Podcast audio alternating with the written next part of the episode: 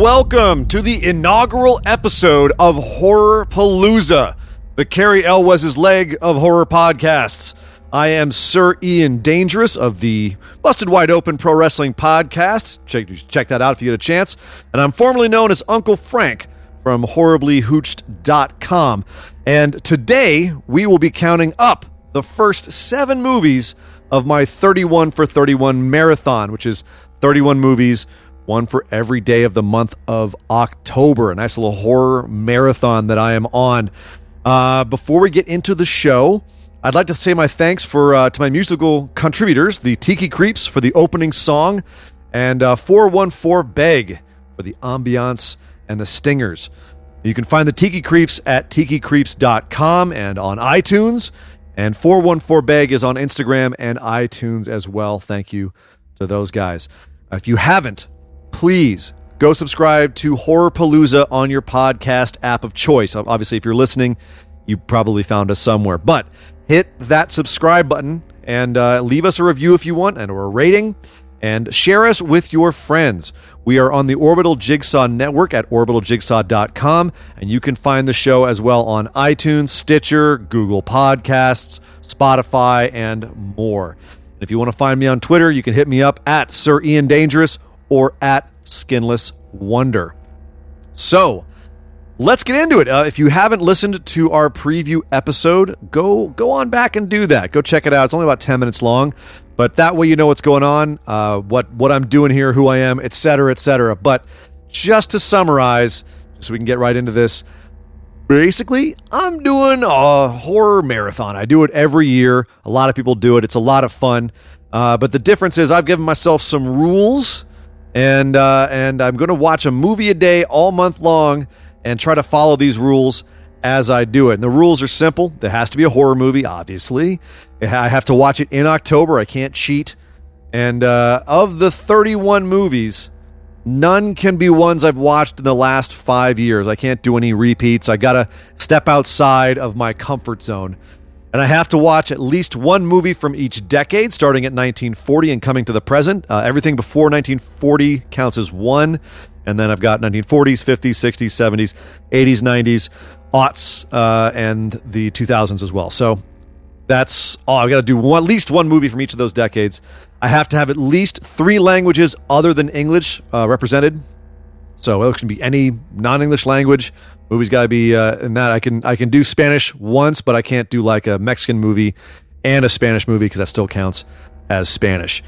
Uh, and then I can't do multiple movies of the same franchise because they count as one. I can. I can watch Child's Play one through six if I want to, but it only counts as one movie towards my goal of thirty-one.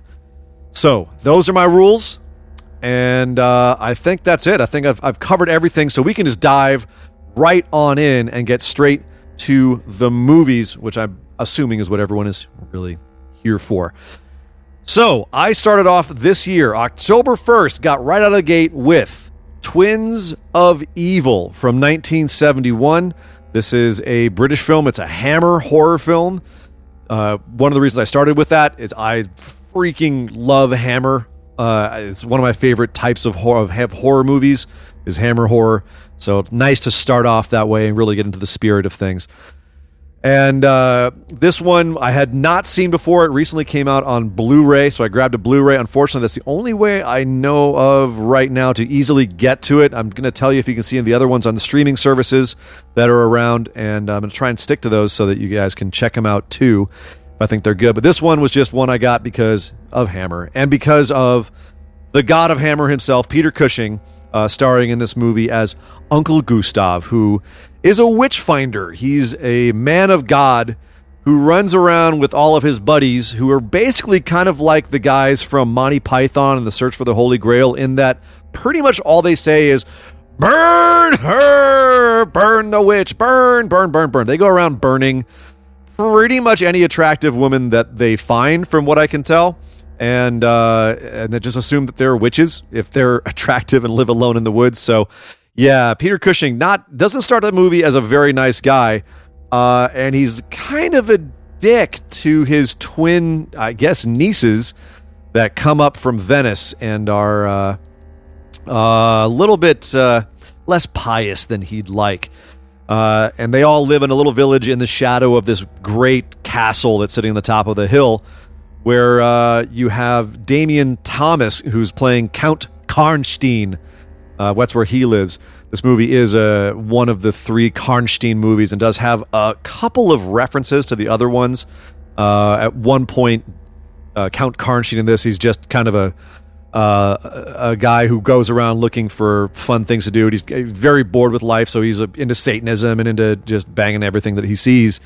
So he finally uh, gets the chance to turn himself into a vampire, uh, and that's a reference to another vampire in this trilogy uh, when that happens. But uh, he has a hell of a head of hair, and he makes pretty much a classic vampire with the, the black and red cape and the high collar and the big old fangs.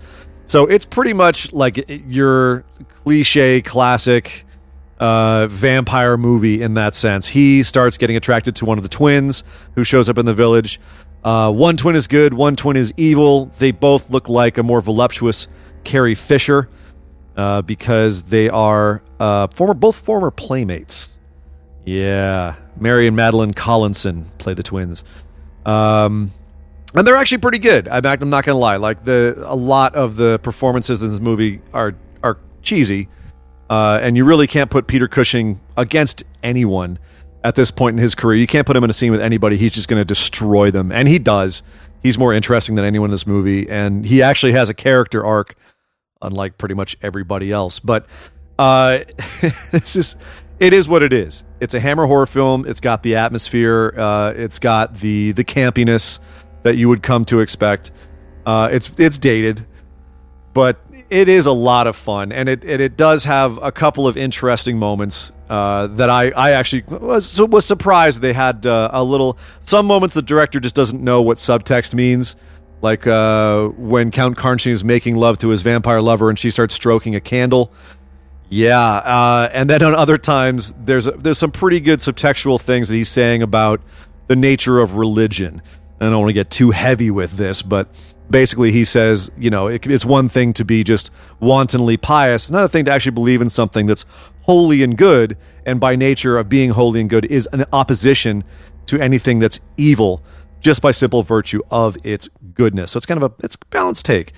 Uh, you know, when, they, when these... Uh, The Witchfinders are, are challenged against, you know, a real vampire and not just some poor chick in the woods. So worth a watch if you are into this sort of thing, if you're into campy old horror movies. Uh, it is a good look. It's fun. I enjoyed it. It's uh, it's a good it's a good chuckle or two at the silliness of some of these older movies, but yeah, worth a watch if you can find it. Day two. Day two was Hold the Dark. Uh, the first one that I picked off of Netflix this year. Netflix does have a pretty solid horror selection. Uh, and let's see. Hold the Dark was uh, stars Jeffrey Wright, who is awesome. And he's fantastic in this. It also uh, stars Alexander Skarsgård, uh, James Badge, Dale, Riley Coe, and uh, Tentu Cardinal, Julian Black Antelope. But uh, it's...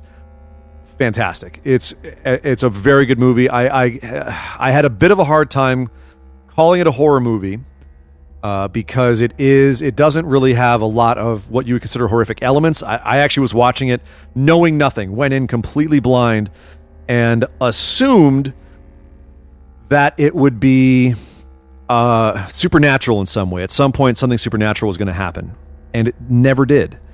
Uh, Not to no spoilers aside, I wish I had known actually going in that it was uh, not a supernatural movie. That it was just essentially, I don't want to say it's entirely like No Country for Old Men because that would be leading you in the wrong direction as well. But it is much more of a Heart of Darkness, uh, crime, murder, revenge movie than it is anything supernatural. Uh, it's by the guy who directed Green Room though, and if you've seen that movie, you know that he has no problem with just very matter-of-fact violence, and this movie has quite a bit of that as well.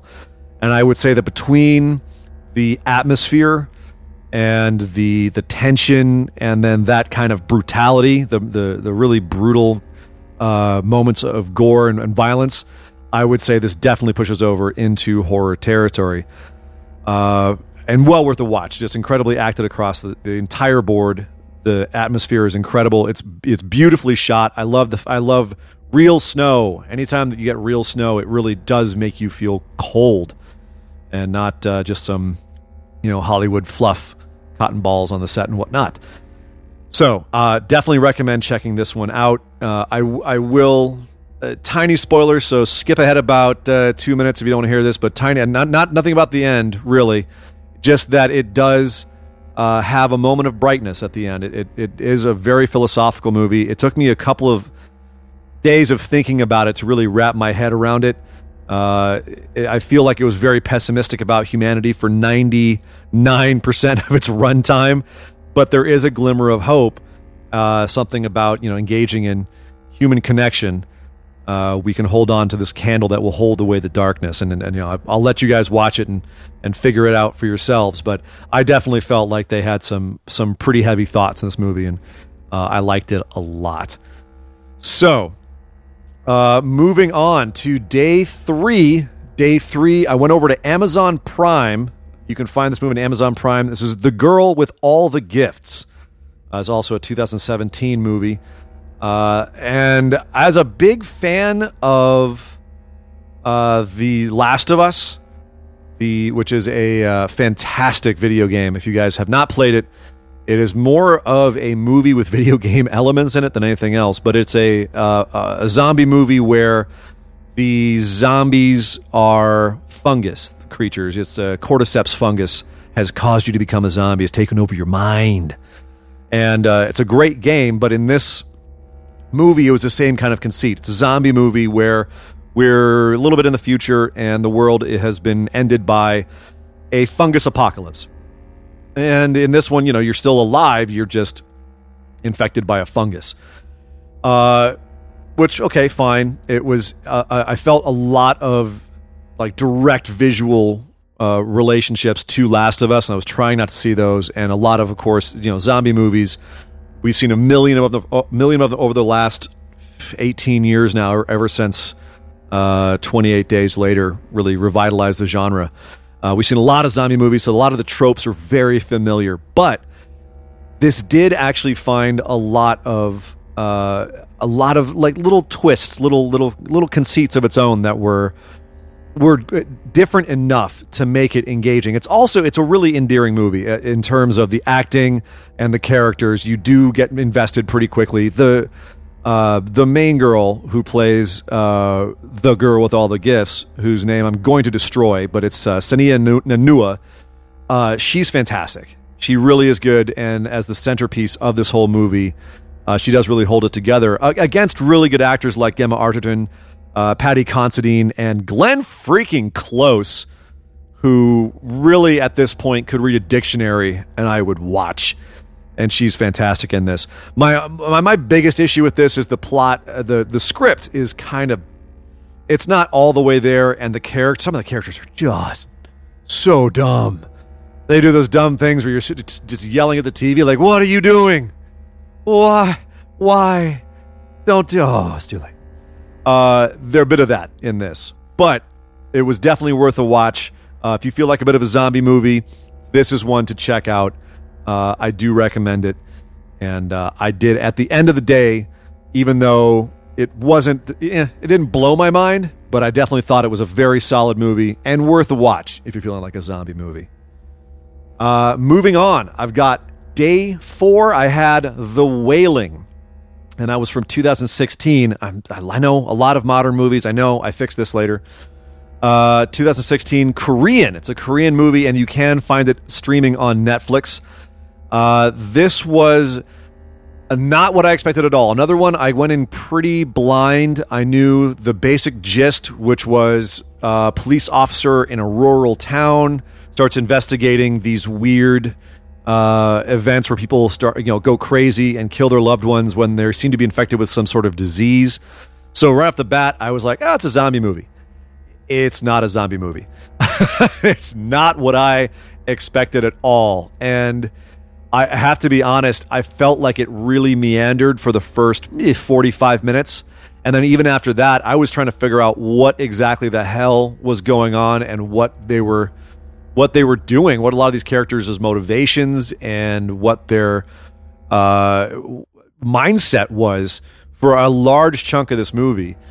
But I eventually settled in, and I think if I watched it again, I would get a lot more out of it. But uh, by the end, I felt like it was trying so hard to obscure what was really going on, the real secret. And this is a movie I don't want to spoil because there are some pretty good twists. There's a lot of twists. I think there's too many twists in this movie. It just twists itself too far where at the end you're sitting there going, wait, but that doesn't make sense that this person would have done that if they knew that, the, that there's a little bit of that uh, at the end of this movie. But it is also really well made. It's beautiful. It's a, it's beautifully shot. There's some fantastic acting in it. The main character...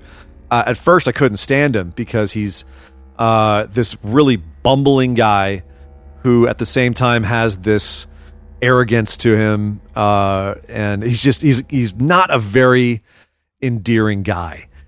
But uh, but by the end, you do come around in him. And I mean, the guy who's the actor who plays him, whose name I will destroy if I say it, uh, did a fantastic job. So at the end of the day, I came around on him. Uh So yeah, I, I did feel like it tried too hard. I've seen a lot of great reviews for it, and I do understand why. But uh, I, I thought that it was a bit weirdly comic at times when it really it, it was juxtaposing when it really shouldn't. Uh, and I think sometimes it was intentional, where they would deliberately go from a scene of just grisly body horror to close-ups of food, and the main character is eating them. Uh, my other big issue with this was, and I, I can't really discuss this without getting a little bit into the plot. Uh, so again, spoiler warning, minor. It is uncomfortably xenophobic, uh, in that it has a prominent Japanese character who is often referred to as the Jap, or by less uh, friendly terms. And he is under a lot of suspicion in this movie from the local villagers as to what his intentions are and uh, who he is, you know, rumors about his activities and so forth. And they go back and forth teasing you as to whether or not he's really a good guy or not. And I, you know, I won't go all the way into spoiler territory, but suffice it to say that the movie doesn't do a good job of allaying any feelings of xenophobia you might have. And obviously Korea and Japan historically don't exactly have the nicest uh, uh, history together. They're not exactly friendly. So it's it, uh, juxtaposing it onto a Western mindset. I didn't exactly think that this was uh, the most clear way to express what the director may have been trying to express. Uh, yeah, I thought it was very awkward, and it definitely left a bit of a bad taste in my mouth. So, but aside from that, I really enjoyed the movie. The horror in this movie was fantastic, and some really horrific moments, some genuinely scary moments, really freaky moments. Uh, so, if you want to, if you want to get a good, good chill, this is a good one for that. And it's dark as hell. Like a lot of Korean movies, Korean horror movies that I've watched uh, recently, it is not interested in giving you light and happiness and joy. It is just here to crush your hopes and leaving leave you just feeling awful about everything, which, yeah, you know, sometimes I can be down with that. In this movie, I definitely left going, yeah, that was brutal. Oof. Oh, wow. Okay. So that was my uh, that was my uh, foreign language movie number one for the year. I, I, as long as I get three, I'm good. If I go over, that's fine too, but uh, that's number one. So I got that out of the way. Uh, and a very, very solid movie. By the way, uh, if you're looking for the original Korean version, it is uh, the the original name is Gokseong, uh, which I'm sure I pronounced incorrectly. Uh, day five. So day five's movie came about because I'm a big fan of Rocky Erickson, and I keep every Halloween season I get one of his songs stuck in my head, which, which whichever one it is, whether it's. Uh, Uh, walk with I walked with a zombie, or uh, Night of the Vampire, or Burn the Flames, or whatever it is. Two-Headed Dog. This year, I got Creature with the Atom Brain stuck in my head. Creature with the Atom Brain is my fifth movie. That was what I decided to do. Was number five, Creature with the Atom Brain. I found it on Amazon, uh, and it's from nineteen fifty-five. So I got my nineteen fifties movie out of the way with this one. wow, this movie did not age well. There is a lot of uh, self-satisfied pipe puffing and misogyny in this movie. Uh, it's also got German mad scientists and mobsters and uh, nuclear zombies with Frankenstein foreheads and the charisma and personality of Stephen Wright. It is a, it is a curio. It is a timepiece, that's for sure. Uh, if you are uh, excited about Fallout seventy-six coming up, this is a really good movie, actually, to get psyched for that, because it really feels very much like the fifties. The men are men and the women are in the kitchen. Literally. Uh, the uh, the wife of the main character, uh, who was played by Richard Denning. Richard Richard the Man Denning. Uh, who I think had a pipe, pipe out of his mouth for maybe thirty seconds of this entire film. His wife and daughter were really... Man, they were not good characters. They were... Wow. Uh, it was bad. It was real bad. I there was a lot of stuff that I was enter- entertained by, but man, every time you went to, to old Frank's house or to Richard's house, I was just like, oh man, not again. This, this is no good. Uh, but yeah, the base of the story is you got a, a gangster named Buchanan who is forcing a possibly ex-Nazi scientist to reanimate corpses and make them go uh, get revenge on the guys who who deported him. That's the that's the plot, and it's yeah, like I said, it's a curio piece. You're uh, you're not going to get scared a single time in this movie, but uh, uh, it is laugh out loud funny, not intentionally, but uh, it is, I was chuckling a lot at this movie, so worth a worth a watch if you know what you're getting in for. Uh, I, you could even do it as like it came out as a double feature with uh, it came from beyond, but from beneath the sea. You could do it as a double feature with that, and it would be a lot of fun. So, yeah, Creature with the Atom Brain. Ew, good luck with that one. Day number six, I watched The Resurrected. Now, this is this is one I'm going to talk about for a second. So, first of all, this one came out in nineteen ninety-one, which is awesome because it means I got my nineties movie out of the way. It's really hard to find good horror movies in the nineties. That was a that was a dark decade. Uh, it is a U S movie, and it was originally released. Uh, they tried to release it in the theaters, but it was a, it was originally a straight to video movie, and I kind of can see why this was. I don't think this would have held up at the time. It still feels very, very dated. Uh, the first fifteen minutes, I was just sitting there thinking, "Man, you just got to fire the set designer and lighting designer. This is absolutely, this is horrible." And then it actually leveled out and became a, a really solid movie. Uh, it, it worried me for a second there, but then it, it really did level out.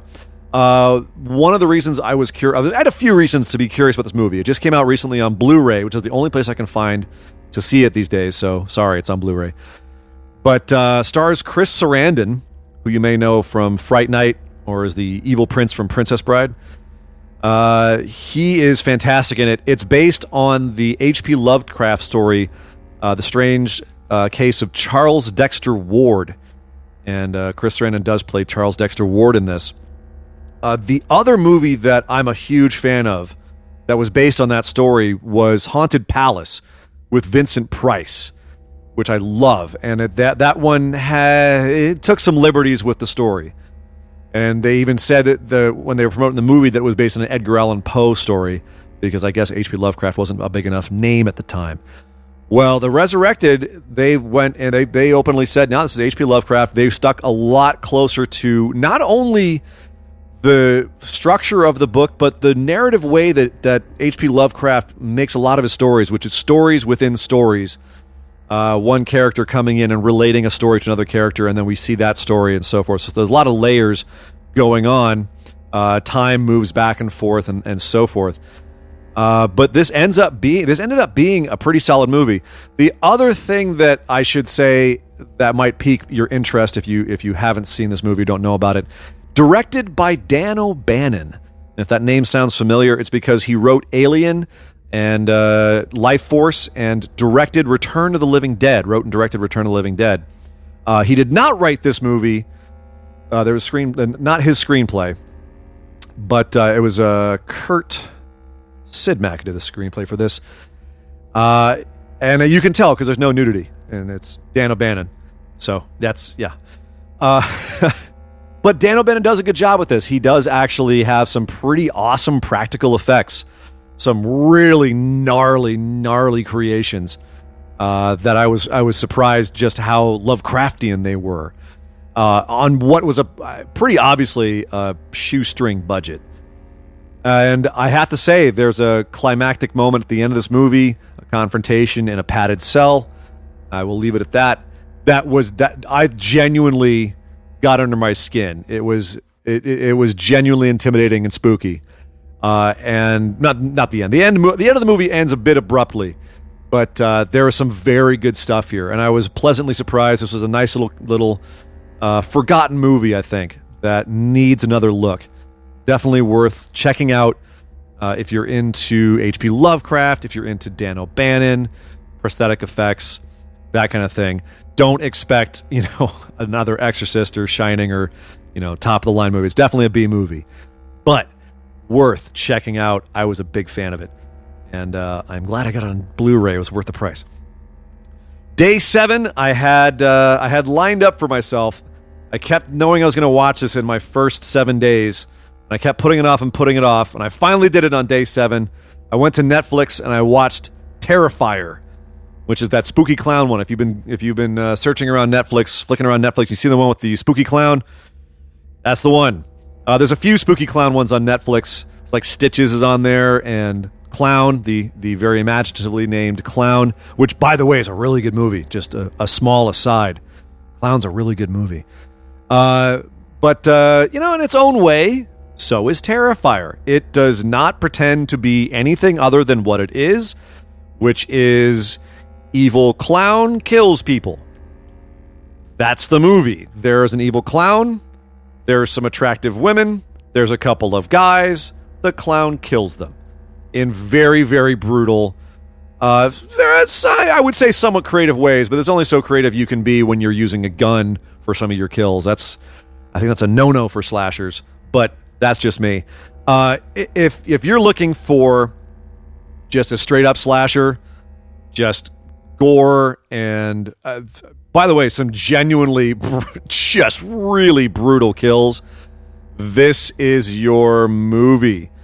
Uh, very mean-spirited movie, very brutal. There's one scene that reminded me a little bit of the uh, the very famous scene in Bone Tomahawk. If you know what I'm talking about, then you know what I'm talking about. They did it in this one too. Not quite as well as Bone Tomahawk. Uh, just didn't feel as... as brutal or inhumane. Uh, this one definitely felt a little more cartoony, but it was still uh, uh, insane.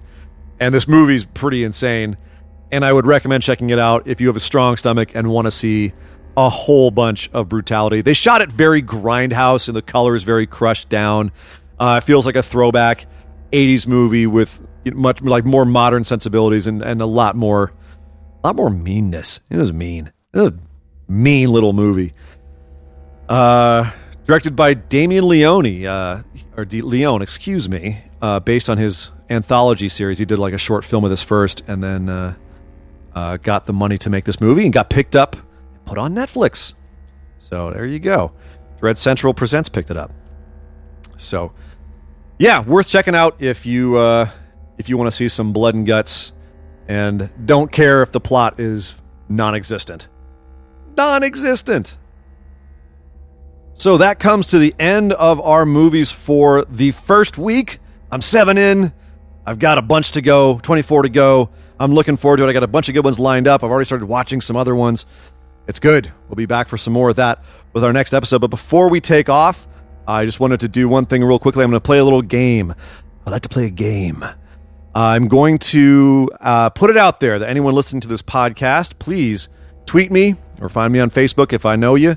Uh, tweet at me suggestions for movies to watch, but then also tweet at me what moment, what moment in a horror movie scared you more than any other moment? What was the most scared you've ever been by a horror movie? Uh, I will read off those re- replies, anything that I get on the next couple of shows. And then at the uh, the fourth show, the final show, on the go-home show, I will reveal the most scared I've ever been by a horror movie, and I guarantee it is not what you expect. Uh, kind of surprised myself with it. So yes, send me at Sir Ian Dangerous or at Skinless Wonder.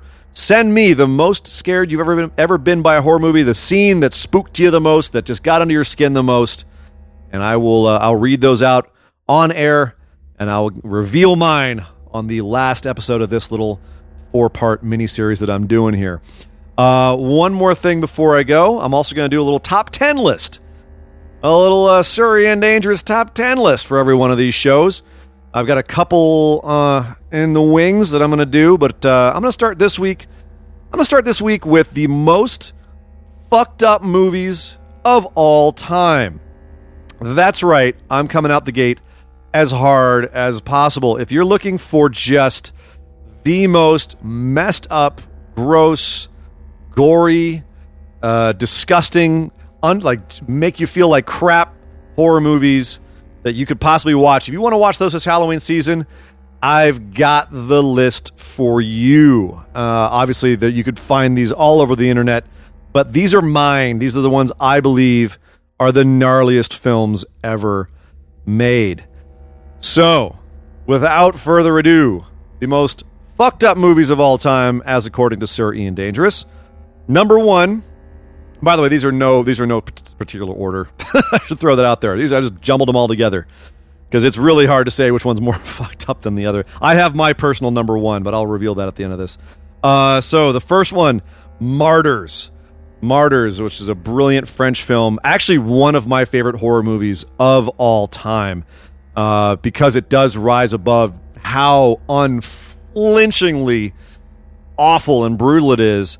And it gives you some really heavy shit to think about at the end of this movie. I, I could watch this movie over and over and over and get something new out of it every time. Although, damn, I'm going to be wincing the entire way there. This movie is freaking relentless. It is uh, it is not a feel-good film. Uh, wow. But uh, I, I actually think that unlike a lot of these that are on this list, it's actually a really good movie. So, uh, number two, another most fucked up movie of all time, Salo, or The one hundred twenty Days of Sodom. Uh, if the if the title itself doesn't clue you in, yeah, this is based on some of the Marquis de Sade's work. Uh, there is pretty much every kind of horrible activity possible in this movie. A bunch of rich people trap a bunch of uh, poor young people in an estate and proceed to torture them for one hundred twenty days and make them do all kinds of horrible things. Uh, this movie's been banned so many times, it's ridiculous. But uh, and if you ever watch it, you'll see why. It's uh, very hard to watch, and it will stick with you. Number three, speaking of hard to watch and sticking with you, Antichrist, uh, another movie that is just uh, absolutely gorgeous to look at, and is, you know, a, a film, a film with a capital F in front of it. But it is also a horror movie of the most d- depraved sort. Uh, some of the hardest stuff to watch I've ever seen are in this movie by Lars von Trier. Uh, Willem Dafoe, for crying out loud, the things that they do to his penis in this movie. That's right, I said it. Genital mutilation abounds, and not just to him, uh, male and female. Plus, there's the tick hand. Uh, I, if you've seen it, you know what I'm talking about. Blah. Antichrist, that's a movie that I, I watched, I've seen twice now, and I pray, I pray I never have to see it again. Uh, one movie, another movie I've seen twice, and I pray I never have to see again, A Serbian Film.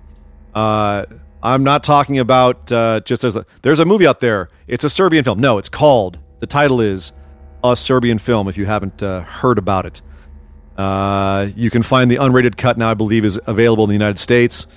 It was, it's been banned in pretty much every country across the planet, at least at one point or another. It is, this is mine. This is my worst one ever. This is the, this is the hardest film I've ever had to watch.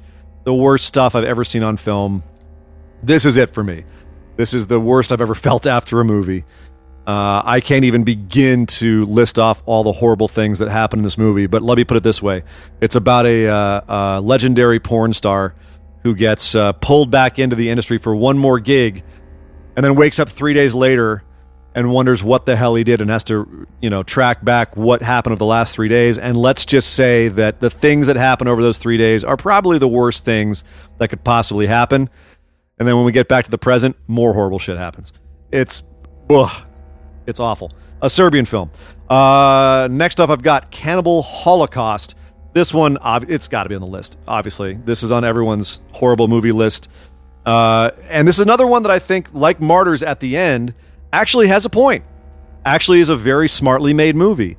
And uh, there's a purpose behind it. But no matter what, you, you can't get around the fact that they did at one point in this movie kill a tortoise. For real. They actually, this was the, one of the first found footage movies, or pretending to be a found footage movie. It uh, pretends to be uh, footage from a group of people who go down to the uh, the Amazon basin trying to study the local tribes, and they b- descend into being uh, these horrible, horrible people. And one of the things they do is kill this turtle. And it was, uh, that's not a fun scene to watch at all. And I, I don't approve of it in any way, shape, or form. Cruelty to animals. Boo. Boo, Cannibal Holocaust, even if you do have a point at the end. Uh, next is Irreversible, which you can, it's now streaming in a lot of places, actually. You can uh, see this on a lot of services. I don't know. I'm pretty sure either Netflix or Amazon has it. Uh, if you really, really want to feel bad, uh, this movie does go in. Uh, Gaspar Noé, by the way, he's just, you could watch I Stand Alone, which is his debut film, and I think it's actually even more bleak. But uh, Irreversible, I th- there is a uh, twelve or fourteen minute rape scene at the end of this movie. That is probably the worst thing I've ever seen, Le- the worst uh, of its kind that I've ever seen. It starts off with this brutal murder, ends up with a rape scene. It's just horrific, this movie. J- Ugh, terrible. Uh, if you really want to feel bad, watch this. Or if you don't want to see that kind of stuff, you can go watch I Stand Alone and see even worse stuff. Uh, next up, I've got The Men Behind the Sun, which is a it's a recreation, a documentary recreation of some of the horrible things that the Japanese did in China when they had uh, taken it over before, right before World War Two. And uh, it's got a, a lot of real... The thing about this that makes it bad is that it's all based on real experiments that really happened, that uh, that actually occurred. So you know that th- like they're being exploitive about it and really kind of getting in on the, the grisly details. Uh, but Unit seven thirty-one, the Japanese Unit seven thirty-one, did actually do this to Chinese and Soviet prisoners. Um, and it is it is just brutal. It is gross. And uh, as I said, the fact that this was all real makes you feel even worse. All right, next up, I've got Visitor Q. Now, I had my pick of Takashi Miike. Uh, I could have done, I mean, I could have done Ichi the Killer, Gozu, Anti uh, uh, Audition. You know, he's got a whole bunch that you could easily go for. But uh, th- I picked this one because there is so much transgressive stuff in this. Uh, and I I kind of don't want to spoil it. I kind of want you to just, if you do watch this movie, I kind of want you to be surprised and horrified. Like, I can't believe it's not all horror stuff too. I mean, yes, yes, there's necrophilia. Yes, there is coprophilia. Yes, there is incest, but there's other stuff too that, uh, I can't even begin to describe, uh, with, without, uh, oh, there it comes. Uh, Visitor Q, another movie that when it ends, you kind of go, oh, okay, that's what you were doing. Okay, I get it. He wraps it up really well, which is good because otherwise this movie would have just been a, a, an, an orgy of nonsensical taboo breaking. And uh, while, you know, that's some people's uh, line of fish, I like to I like to have a little bit of a wrap up at the end, like to let me know why the hell I just sat through that. So uh, Visitor Q, if you haven't seen it, honestly, of all of the ones on this list, that's the one you might want to just check out just for the curiosity factor because it is a- absolutely insane. Speaking of insane, uh, number nine here, Human Centipede two. I'm not going to go with Human Centipede number one because it felt too professionally made. Uh, it felt like too much of a mainstream movie. Two feels like a freaking snuff film. Between the black and white, the lack of dialogue, just the dirtiness of it, just the, it feels, it just feels filthy. I, uh, ugh, it just gets under your skin. It, it, but the, the main character is just such an odd looking dude. and uh, what he does to people. If you, I mean, come on, at this at this point, you know what Human Centipede is. You know what it's about. You know what happens to people. Oh, this one, he does it to a lot more people. And unlike the doctor in the first one, who was an actual doctor and was doing it in a sanitary fashion, fashion, this guy's never had any medical training. He does it in a dirty warehouse, and he uses staples and uh, a bunch of other stuff. It's huh, it's bad. Uh, I I think of all of the Human Centipedes, this was in some ways the best, and in some ways the worst one. Uh, and uh, I'll leave you to decide which one I mean of about which. Uh, last but not least, Necromantic. Uh, this one is to me like kind of the, one of the granddaddies. Is up there with uh, Cannibal Holocaust. If you're into any kind of transgressive horror, this is one of the go-tos. Another movie that has literally everything and is just so wrong, just so bad, but a surprisingly good soundtrack. Uh, yeah, I don't even, I mean, look at the title. That'll tell you all you need to know. It's a really hard movie to watch. It's terribly paced. It's not even that well shot, but uh, it is. Uh, it's gross.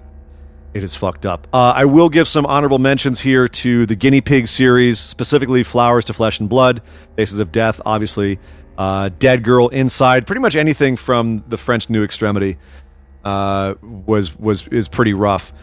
But uh, and then there's some there's some really obscure ones that I could get into, but. I, I wanted to stick to ones that you can go find fairly easily uh, because most of the time that means that they're actually going to be uh, there's there's an element of uh, quality to them, or, or at least uh, there is some consideration in how they're made, whereas some of the lesser known ones just tend to be just weird for the sake of weird. So that's the ten most fucked up movies of all time according to Sir Ian Dangerous, and there is the first seven movies of Uh, my marathon for this year.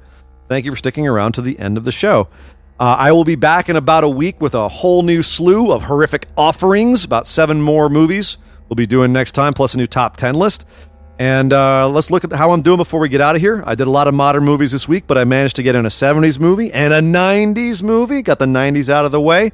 I got a Korean film in there, so I've only got two more non-English languages to fulfill my quota. Uh, so I'm off to a good start.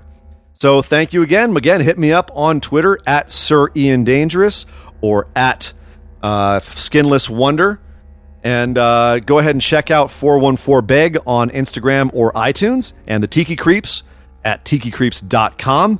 And uh, go to orbital jigsaw dot com if you want to see a whole bunch more cool podcasts on this lovely network. And don't forget to subscribe and get notified as well when I put up the next episode coming up in one week. So thank you very much, everybody, and we'll see you next time right here on...